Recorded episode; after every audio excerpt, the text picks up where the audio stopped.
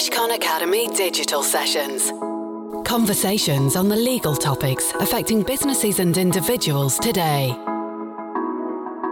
In this episode, why do young people feel increasingly anxious about money and finance? Is there a gender gap in financial literacy? What challenges do young women and young female business owners face in the financial world? And how can they manage the risks of the current cost of living crisis? Hello and welcome to the Mishcon Academy Digital Sessions podcast. I'm Lily Pope, a second year trainee solicitor and member of the Women in Wealth Initiative here at Mishcon de Reya. I am joined by Ola Majekodunmi, founder and creator of All Things Money, an online platform designed to increase the financial literacy of young adults. Since starting the company in 2020, Ola has launched her own personal finance podcast, which has received over 20,000 downloads, released seven different digital products, including ebooks, workbooks, and financial planners, built a community of over 15,000 young adults across Instagram, Twitter, Facebook, and LinkedIn, and worked with a number of well known brands such as Wealthify, The Financial Times, and giffgaff, all before the age of 25. Ola, welcome to the Mishcon Academy Digital Sessions podcast. It's lovely to have you. And thank you so much for having me. So, first of all, please could you tell us a little bit about All Things Money, where the idea came from, and why you started the platform? Yeah, it's a good question. It's funny because you actually listed everything. I was like, God, that is quite a lot, isn't it? um, yeah, so what inspired me to start the platform? So I graduated university in 2020 during a fun time called the pandemic.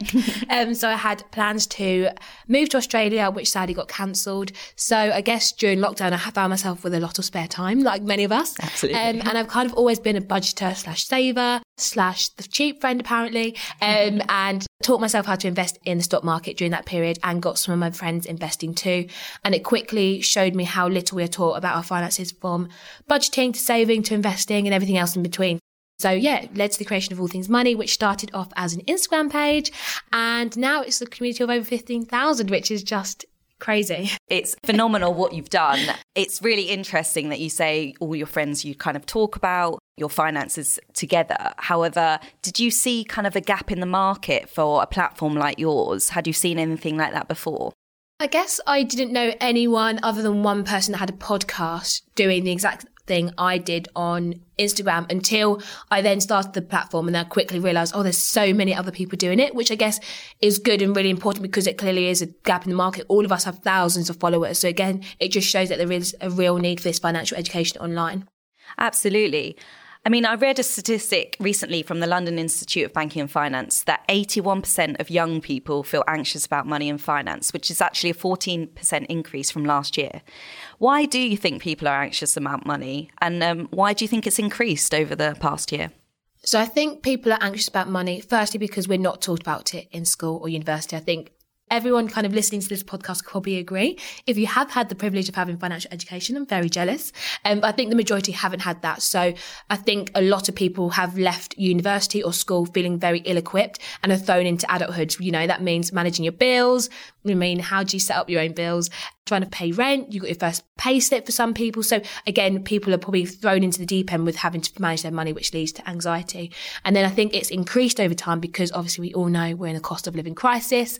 I think the news hasn't helped in terms of adding to that anxiety either. So I think a lot of people are feeling increasingly stressed about their finances and how to move on forwards. Absolutely. I think it's also an element of the overwhelm. Mm-hmm. So, with all the news that's going on at the moment, particularly in the UK with the cost of living crisis, we're thrown headlines every morning on the news, on every platform that we're on, but we're not necessarily told how to fix it, where we can go to help fix it. So I think that's really important for platforms such as this to be on accessible sites such as Instagram and such as yours, which is why I think it's such a good initiative. I also think it ties in quite interestingly to the legal sphere, where similarly we're not taught in schools basic legal education such as your rights. I mean, and yeah. how, how we can enforce our rights.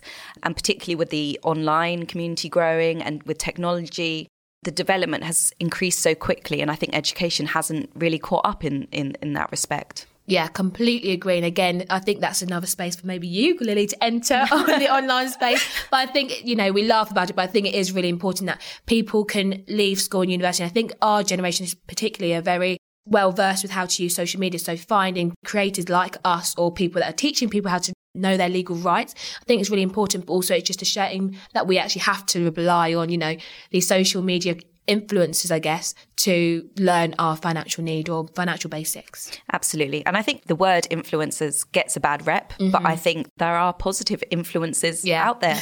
um, so I think that's really important. So moving on, part of the Women in Wealth initiative here at Mishcon is is looking to increase awareness about unique commercial, legal, personal challenges that women face in the financial world. From your experience, have you seen a gender gap in financial literacy? Are there any questions or particular topics that you get asked about specifically by women? Yes, so the majority of my following, interestingly enough, actually online and on my podcast is around 70 to 80% women. So a lot of the questions I am getting asked are by women. And I guess a lot of questions that I am asked is, you know, how do I get on the property ladder? There's many single female that follow me on Instagram. So again, they are really keen to get onto the property ladder and are wanting to know tips and tricks on how to get on there. Obviously, as a single being, it's very hard to get on the property ladder, especially if you live in London. Credit scoring as well. I think that's another one that's really, really always asked as well by a lot of my followers. And interestingly enough, you know, I didn't know this before, but there is actually a credit score gender gap, which means that women are statistically less likely to have a higher credit score than men, which is very interesting. And it goes back to stereotypically more bills are in the men's name because of, you know, stereotypically they might run the household. So again, we have that as well as the gender pay gap as well. So yeah, there is definitely a discrepancy when it comes to finances and gender. I think that point is really interesting. I mean, before this conversation, I didn't realize there was a credit score gap. Mm-hmm. I think only after I accessed your platform did I really understand what the credit score meant, how mm-hmm. it would impact me in the future. And I think that's a really important bit of education that we need in order to develop our lives in the future the way we want to and the way we're sold also. Yeah. So I think that's really interesting point. I think also going back to your first point that most of your followers are actually women, is that something that surprised you? Is that something you feel like women don't currently have as many mentors as men, which is why they're drawn to your platform? That's a good question. So I think for me, when I first started the platform, I wanted it to be for everyone and anyone. I want to teach the whole world about how to manage their finances.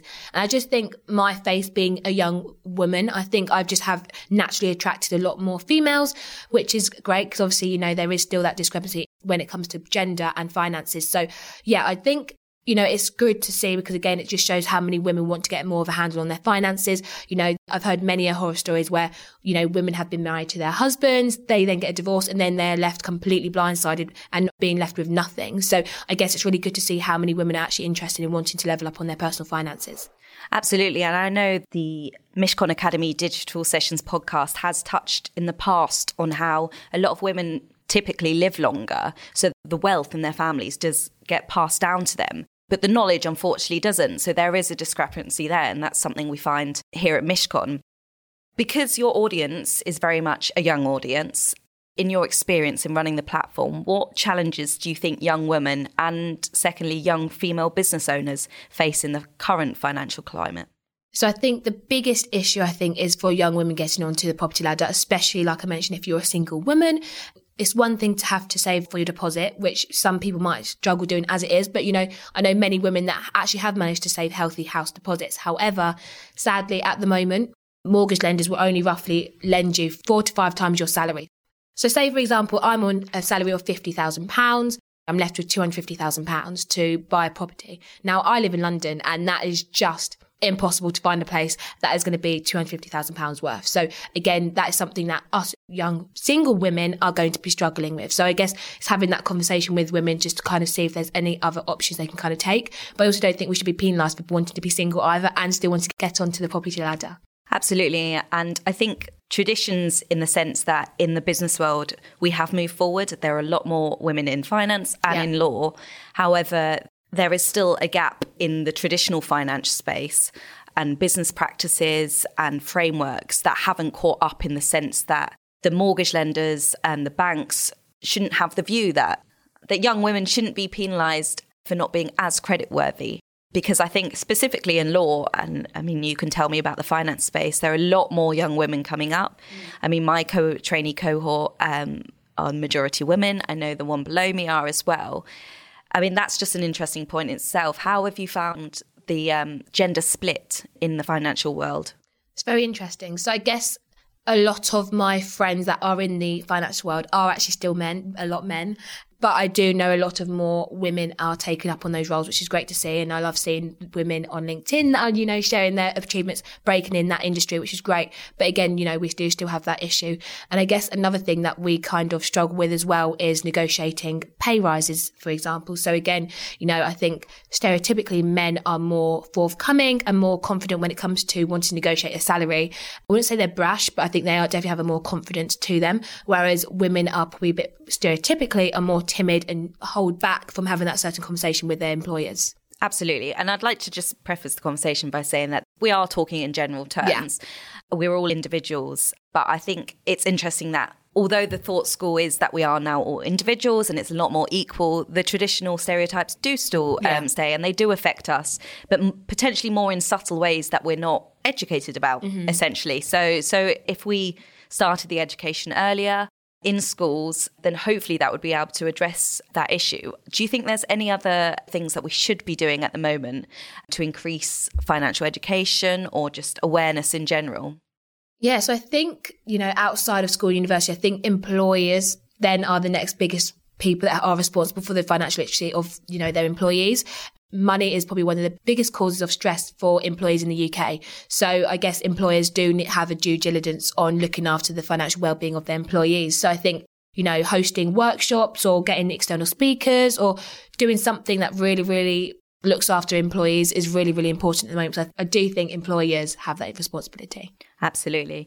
Just turning to the, the current financial climate, very anxiety inducing, as we've said. Do you have any advice for young female business owners or young women who want to start their own business but are, are afraid in the current climate? I think it's really important to not let the news affect what you're doing on your day to day. I think the news is doing a very good job of scaremongering. Yes, we're not probably in the best economic situation at the moment. Like, absolutely. I know things are getting tighter. You know, I felt the pinch. Everyone's feeling the pinch. I do a lot of budgeting and I'm still feeling the pinch. But I think, you know, don't let the news put you off. If you can limit your news intake, I think that's really important. And yeah, if you have an idea, run with it. But also I think it's really important that if you're a product based business, you don't want to pay out too much up front. So just be mindful of those little things. But again, if it's a service idea, go with it. I think, yeah, if you have an idea, run with it. That's what I did all those years ago. I say all those years ago, two years ago. and I honestly haven't looked back. So yeah. Absolutely. And you started in the pandemic, mm. which is obviously one of the biggest crises crises in uh, modern times. So yeah. I, I think you're a great inspiration for people who want to start their own thing. Thank you maybe to round it off, do you have any sort of top tips? I know your platform is really good for giving practical advice, and that's what we need. Mm. We hear sort of big words, yep. we hear big concepts, but I think the practical is what we really need. So, yeah. do you have any top tips? Yeah, so I guess number one, and people will roll their eyes at this, but budget. I think it's really, really important to create that budget at the moment. So if you're listening and you don't know what that is, then a budget is essentially a financial plan that allows you just to kind of see your finances. So you really want to have a good grip on where you are financially. So, you know, what are your incomings? What are your outgoings? I know a lot of people probably will look over their finances. It might be a bit scary and see that their expenses are a lot higher than what they may have been this time last year. So, you know, having that look to see if there's maybe anything you want to cut out, that's really, really important. And then also you might see that your expenses are really high at the moment. So, you know, is there any other ways you can maybe increase that income? So be creative with it. The internet is our best friend at the moment. There's so many ways you can make money online now. So just being creative there. And if you can also create a pot of savings. So, you know, we know we may be heading towards a recession. I don't know. But yeah, having that pot of savings is really important as well, just so you know you have money to fall back on. I think a lot of the anxiety around money is based on not having anything that cushions you. I think a lot of people do live paycheck to paycheck. So if you can have something that cushions you, God forbid if anything happens, at least you know you can have something to fall back on. And I guess lastly will be definitely to take care of your mental health. And I say that by you know, limit your news intake if you know it's having a negative impact on your mental health. If you're struggling financially, speak out as well. So speak out to your friends, family. If that's overwhelming or too intimidating, then also reach out to charities as well. There's so many organizations out there, such as Mind, Step Change, which is the free debt charity, Christians Against Poverty. There's so many organizations. So yeah, if you are struggling at the moment, please reach out. I think I think that's amazing advice. I think speaking about finances is the real way where we're going to reduce the stigma. Yeah. To be honest, when, when you speak about your problems, and, and it's that aspect of being vulnerable and potentially in careers such as ours, that's not been one of the, the strengths that you've seen there. But I think that is really important to increasing education. Just speak about your finances with your friends, about how they negotiated their salaries. Yes, definitely. Um, how they're creating their budgets, whether they think they need to save. I think that's really important to um, speak out as well. So, Ola, if anyone has any further questions or if they'd just like to look at your platform, where can we find you? Yeah, so I guess I'm kind of everywhere at the moment, but my main platform is Instagram, which is at all things money underscore. I'm also on TikTok and Twitter with the same handle. I've also got a podcast of my own, which is the All Things Money podcast. And like Lily mentioned at the beginning of the podcast, I have a number of different ebooks, which you can find at www.allthingsmoney.uk. And you also have a live event coming up. Yes, I've got my live event coming up soon. So yes, guys, grab a ticket, which you can find on my website as well. Okay, fantastic. Thank you so much for joining us today, Ola. This has been really, really refreshing. And I think it's a really important topic at the moment. So I just say keep doing what you're doing. Thank you so much, Lee. Thank you for having me. I'm Lily Pope, and the digital sessions are a series of online events, videos, and podcasts, all available at mishcon.com. And if you have any questions you'd like answered or suggestions of what you'd like us to cover, do let us know at digital sessions at mishcon.com. The Mishcon Academy Digital Sessions. To access advice for businesses that is regularly updated, please visit mishcon.com.